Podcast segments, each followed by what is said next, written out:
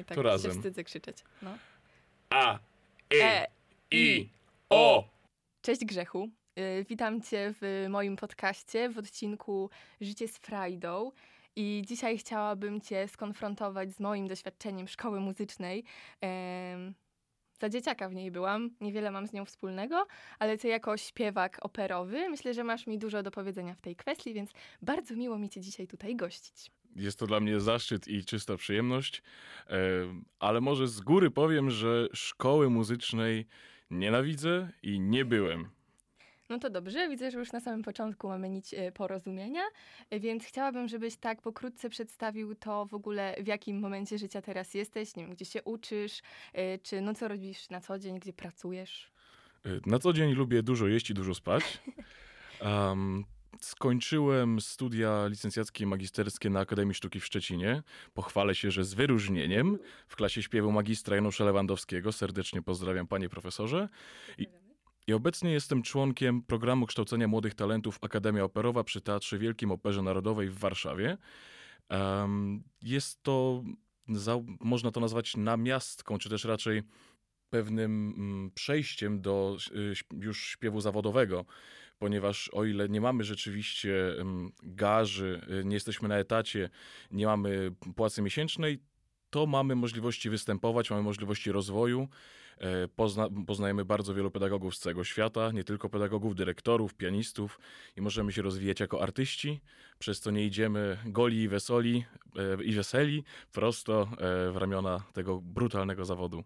No bo zetknęłam się z tym, że wiele dzieci e, mówi o tym, że w przyszłości chciałoby zostać piosenkarzem, piosenkarką i raczej w mniejszości odnosi się, myślę, to do śpiewu stricte operowego, e, ale chciałam zapytać, jaką drogę musiałeś ty pokonać, żeby to faktycznie dojść do tego momentu, śpiewam na scenie przed ludźmi. Bo wspomniałeś o studiach, ale jakby co dalej? Myślę, że ważniejsze pytanie jest, co wcześniej. Mhm. Um, Ogólnie całe życie bawiłem się głosem, od małego. Myślę, że to akurat efekt A D H D, ale zawsze robiłem różne wokalizy, e, dziwne dźwięki, stąd właśnie mam różne dodatkowe, tak zwane e, dodatkowe techniki wokalne. E, I zaczęło się chyba od koncertów w szkole podstawowej, WOŚP, mhm. gdzie dzięki inspiracji e, od mojego taty zacząłem śpiewać dżem. Harley mój, e, whisky moja żona nie wypadało w tym wieku, mhm. ale jednak e, to jakby rozpoczęło całą tę historię. Wtedy dałem swój pierwszy autograf w wieku bodajże jedenaście lat, dziesięć. Koleżanka ma go do tej pory i dałem go w swoje urodziny ósmego stycznia. Ile to może być warte? Myślę, że niedużo, może w przyszłości więcej, ale rzeczywiście ma dużą wartość sentymentalną. A później jakoś poszło. Byłem w grupie wokalnej Urwisy w podstawówce. Następnie w gimnazjum trafiłem do chóru Fantazja przy gimnazjum numer trzy w Słupsku. Jednak przyszedł wróg każdego męskiego śpiewaka, wokalisty, czyli mutacja. I mutacja sprawiła, że poszedłem w punk rock, death metal. Byłem też w grupie coverowej Rammsteina. Następnie wróciłem do śpiewu, może nie jeszcze klasycznego, ale bardziej luźnego niż, prawda, metal. I trafiłem do grupy wokalnej Rafaelki. Żeńskiej grupy wokalnej, gdzie zostałem Rafaelem. Występowaliśmy z muzyką, z muzyką katolicką. Stamtąd mnie zaciągnęli do chóru młodzieżowego Kantele, który jest dalej w moim sercu, kocham go całym sercem i tam właśnie dyrygentka Jolanta Otwinowska, również panią Jolę, cały jej pozdrawiam, zaszczepiła we mnie miłość do śpiewu klasycznego. Zaprosiła, zaproszono dwóch um, artystów, pedagogów z Akademii Muzycznej w Bydgoszczy, w tym Macieja Witkiewicza, potomka Witkacego zresztą, E, śpiewaka Naturszczyka o pięknym, gigantycznym głosie i gdy dawał mi lekcje w kompletnie wygłuszonym teatrze Rondo w Słupsku, gdy zaczęły się trząść krzesła od jego głosu, wystarczyło, że wziął naprawdę niepozorny oddech, jak ryknął. Wtedy zrozumiałem, że nie szukałem w muzyce koniecznie mm, głębszych wrażeń, a może mocy. Jak zobaczyłem, że człowiek ma największą moc, że człowiek jest w stanie kroić dźwiękiem orkiestrę, uznałem, że to jest dosyć fajne, ja też tak chcę. Ej, jakie ładne to jest. Um, chcę zadać takie przewrotne pytanie, mam nadzieję, że odpowiesz. Czy na tej y, drodze może przydają się znajomości? Czy wystarczy y, chęć, ambicja, talent? No, słucham. Um, nie oszukujmy się, śpiew klasyczny, opera, teatry muzyczne są w dzisiejszych czasach show biznesem, a show biznes charakteryzuje się tym, że znajomości trzeba mieć. Oczywiście w sytuacji, kiedy talent jest nie do ukrycia, kiedy zdolności wokalne przewyższają większość typowych wokalistów i śpiewaków operowych, człowiek jest się w stanie przebić niezależnie od tego, z jakiego jest podłoża. W moim przypadku muszę przyznać, że miałem bardzo dużo szczęścia, że trafiłem na takie osoby na swojej drodze, na jakie trafiłem. Właśnie jak profesor Janusz Lewandowski, który dał mi gruntowne podstawy i, i w technice wokalnej, i też w obyciu, w tym całym życiu śpiewaka, ponieważ to jest przewrotny teren. Trzeba naprawdę uważać, co się mówi, gdzie się robi, bo ludzie pamiętają. I zawsze pierwsze wrażenie jest najważniejsze, a że ja mam troszeczkę niewyważoną gębę, to... to musiałem je do tego przygotować. A teraz, teraz myślę, że już na tyle udało mi się dojść do swego, że teraz mi, mi wystarczy już tylko ciężka praca. E, to lecimy dalej. Pieniądze. E, jakby ja tak, tak mi się wydaje, że, że jest takie pod, jakieś określenie, że no z tego się nie da wyżyć. No, że jakby jak to robisz, to dla przyjemności, a nie żeby utrzymać rodzinę i prawda, czegoś się dorobić. Więc nie chodzi mi tu o stawki, oczywiście, bez przesady z prywatą, ale czy mógłbyś powiedzieć, jak to jest regulowane? Jakby pracuje się na etat? Czy to chodzi o to, że dostajesz rolę i już jakby masz takie bezpieczeństwo, że zawsze jakby ją grasz? Czy to chodzi o to, że im więcej wyjściówek się, nie wiem, sprzeda? Jakby jak to działa w ogóle? Um... W muzyce klasycznej nie spotkałem się z utargiem zależnym od ilości sprzedanych biletów. To wiesz, my, mój tok myślowy po prostu. Tak, ale, ale tak poza tym, y, widzisz, my na przykład mieliśmy w ramach jednego kursu seminarium na ten temat, bo to jest w miarę obszerna, o, obszerny temat. Um, ogólnie rozróżnia się tak samo w Polsce, jak i za granicą. E, tak zwane guest kontrakty i fest kontrakty. Guest, czyli kontrakty gościnne i fest, czyli etaty. E, w Polsce praca etatowa śpiewaka operowego jest najczęściej o, na czas nieokreślony, przynajmniej nie jest określone w, w umowie. W, na zachodzie, w Europie najczęściej jest to okres minimum roku, jednak może, mogą go przedłużać na następne lata. Przy czym trzeba pamiętać, że etat, e, jeśli mamy czas i, i próby i spektakle w danym teatrze nie ograniczają nas, możemy również być zapraszani, jeśli dyrekcja teatru się zgodzi, na do innych produkcji, w innych teatrach. Czyli na stałe na przykład jesteś z jakimś miejscem, ale jak masz czas, to możesz być też poza. Tak, jeśli dyrekcja się zgodzi, najczęściej to są te urlauby, czyli urlopy. Um, Także tutaj powiem szczerze, że jako freelancerzy, e, czyli komple- osoby kompletnie niezwiązane etatowo z teatrami, mało kto jest się w stanie utrzymać. To już są gwiazdy najwyższego kalibru. To są osoby, którym naprawdę nie potrzeba tych etatów. E, niemniej etat dla młodego śpiewaka operowego jest idealnym startem, chociażby ze względu na to, że może przygotować więcej partii, może nabrać doświadczenia scenicznego, bo to jest kluczowe. A czy między jakby waszą grupą, jak to nazwać, no w akademii, nie wiem, znajomych po prostu, I, nie wiem, i patrząc na to i znajomych, którzy mają ten sam rodzaj głosu i generalnie ogólnie, czy wyczuwalna jest jakaś rywalizacja i zazdrość? Bo myślę, że to jest dość takie grząskie grono. Pozdrawiamy wszystkich, którzy będą cię teraz słuchać, hej. Ale no, czy jakby jakoś konkurujecie? Bo podejrzewam, że no ról jest mniej niż was wszystkich. Powiem tak, um... kiedy dochodzi do konkursów wokalnych, rzeczywiście jakaś, jakiś stopień rywalizacji jest.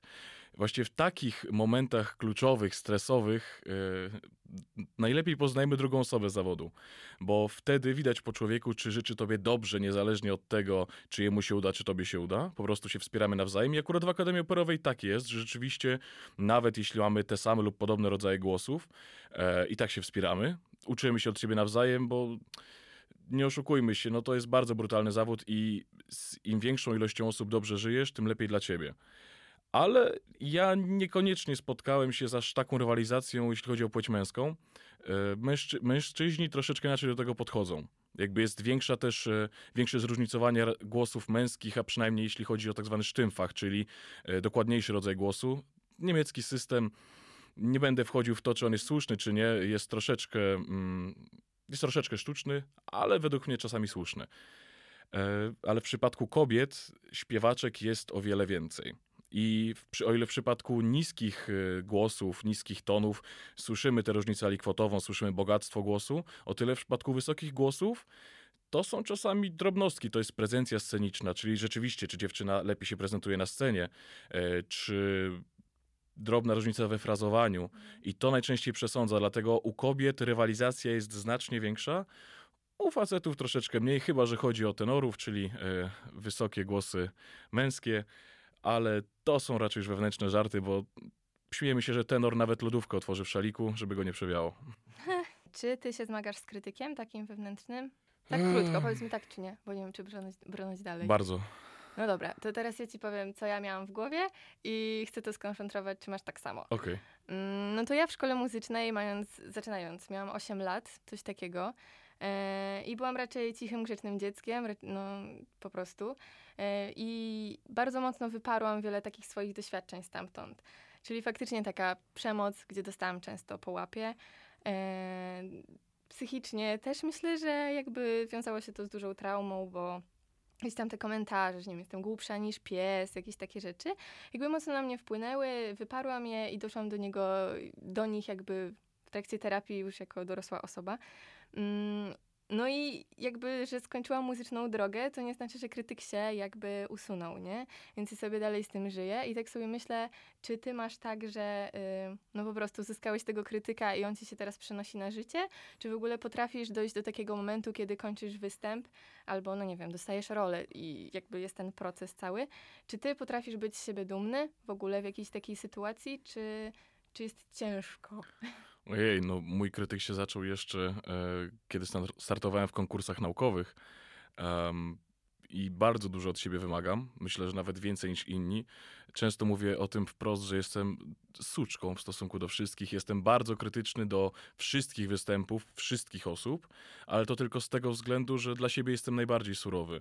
Jestem krytyczny, ponieważ wierzę w konstruktywną kry- krytykę i analizę. To, że znajdziemy jakiś punkt zaczepienia, że występ jest zły, nie oznacza e, inaczej, że występ ma jakieś wady, e, czy og- niezależnie od tego, jakie one są, nie oznacza to, że występ nie mógł być jednym z najlepszych w ogóle w historii całej muzyki. E, no ten krytyk, walczę z nim. Walczę z nim i ostatnio właśnie miałem przykład tego bardzo, bardzo dotkliwy. Nagrywaliśmy... Mm, koncert arii i pieśni. Nie, nie, nie sprecyzuję. Była, była delikatna obsuwa i nagrywałem chwileczkę później, nie zjadłem treściwego obiadu i niestety mięśnie wtedy potrafią zawieść. I myślałem, że zaśpiewałem no strasznie, że po prostu za przeproszeniem do dupy.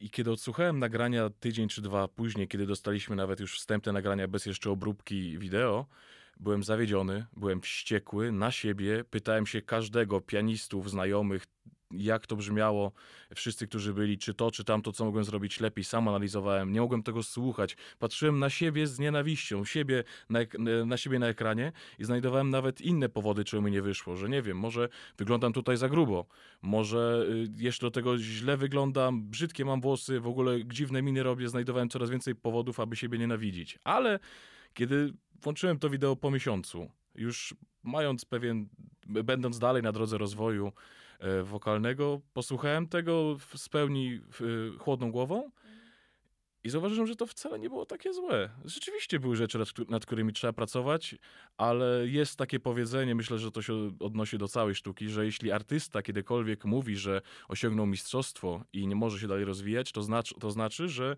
albo już wpadł w stagnację, albo już nawet popadł w regres.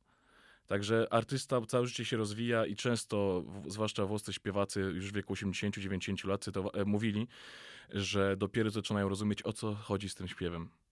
Ma niski jest próg tego, czy to jest krytyk, czy to jest właśnie to, że możesz iść jeszcze wyżej, ta poprzeczka i tak. No wydaje mi się, że ciężko złapać taką jakby łagodność w tym, przynajmniej dla mnie. Ale y, chcę zapytać jeszcze o to, czy jak widzisz kogoś znajomego na publiczności, kogoś bliskiego ci, to czy jest to dla ciebie trudnością, czy właśnie widzisz to jako, wiesz, wsparcie? Czy jest tak czasami, że zależy kto to jest. Jeśli to jest ktoś z branży, ktoś na przykład ze studiów, mam czasami taką myśl, że muszę coś udowodnić, pokazać, że rzeczywiście się rozwijam. Zwłaszcza, że byłem na świeczniku. Nie dość, że jestem duży i głośny, no to zawsze gdzieś się wyróżniam. E, niekoniecznie w dobrym znaczeniu, ale zawsze chcę się pokazać wtedy z jak najlepszej strony. Ale na chwilę obecną często mam tak zwany zone-out. Po prostu patrzę na, nad głowami publiczności, nawiązuję kontakt, ale nie z żadną osobą dokładnie. Jakby to nie jest, e, to nie jest intymne spojrzenie komuś w oczy, chociaż czasami tak trzeba to wykonywać, ale to nigdy nie jest...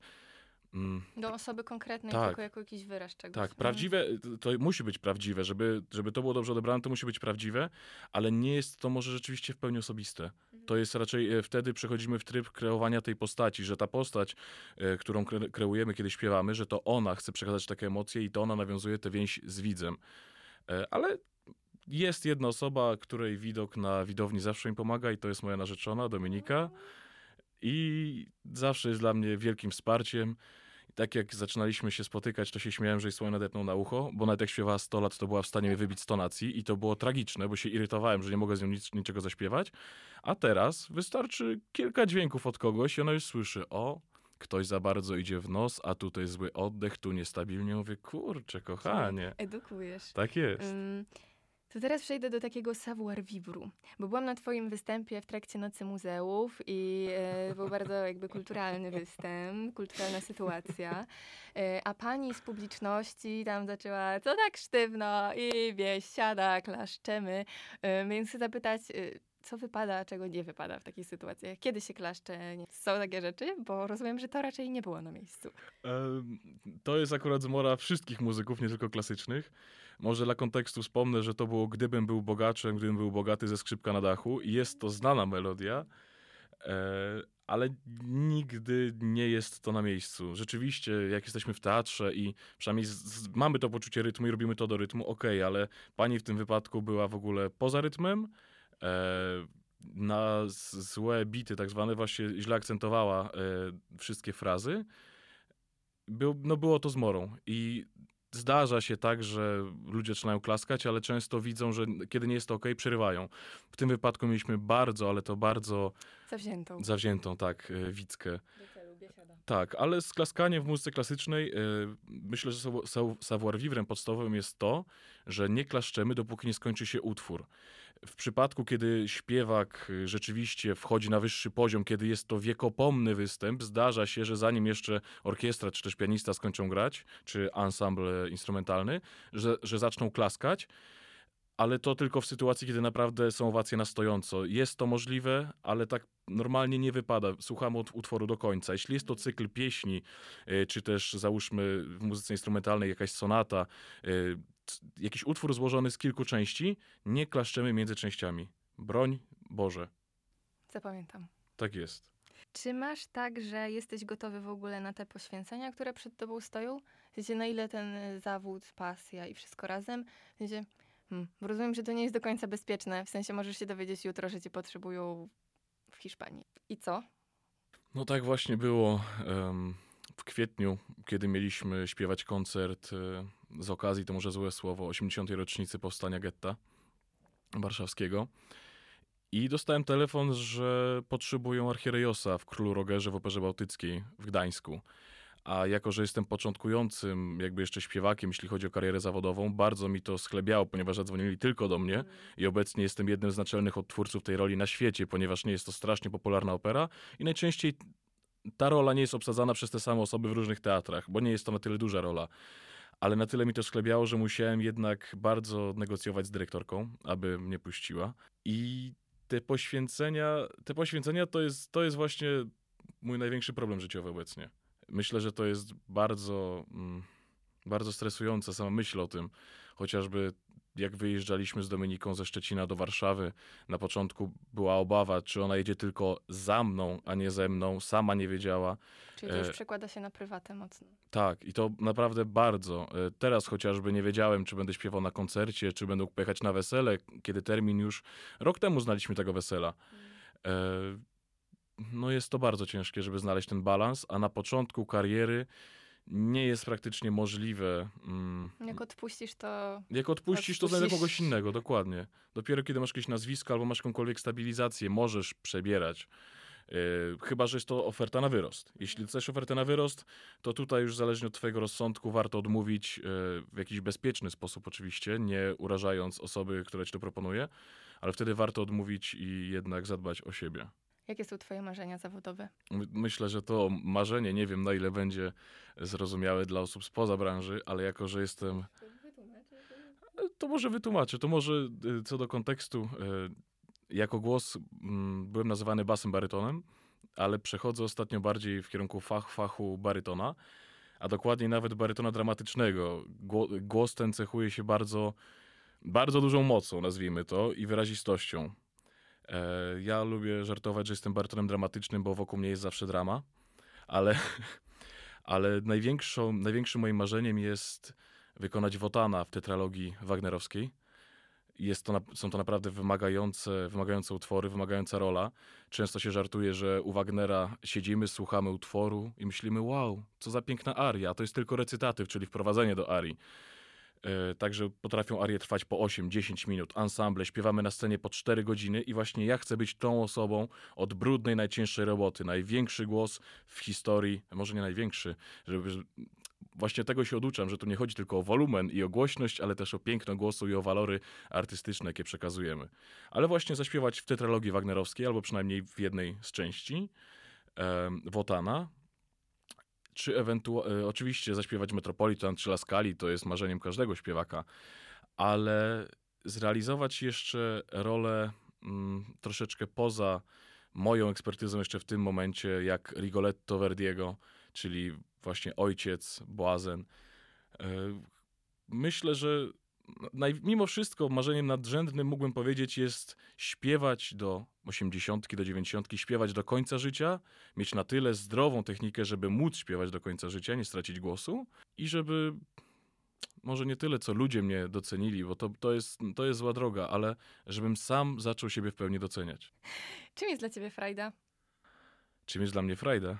Ciężko powiedzieć, czym jest dla mnie frajda. Frajda jest dla mnie wszystkim. Jestem w stanie znaleźć frajdę w praktycznie każdym momencie swojego życia, a z drugiej strony jestem też tam w stanie znaleźć najgorsze emocje, nieważne co by się nie działo. Znajdę pięć groszy, super, a jeśli się potknę o te pięć groszy, to będę to wyklinał do końca tygodnia.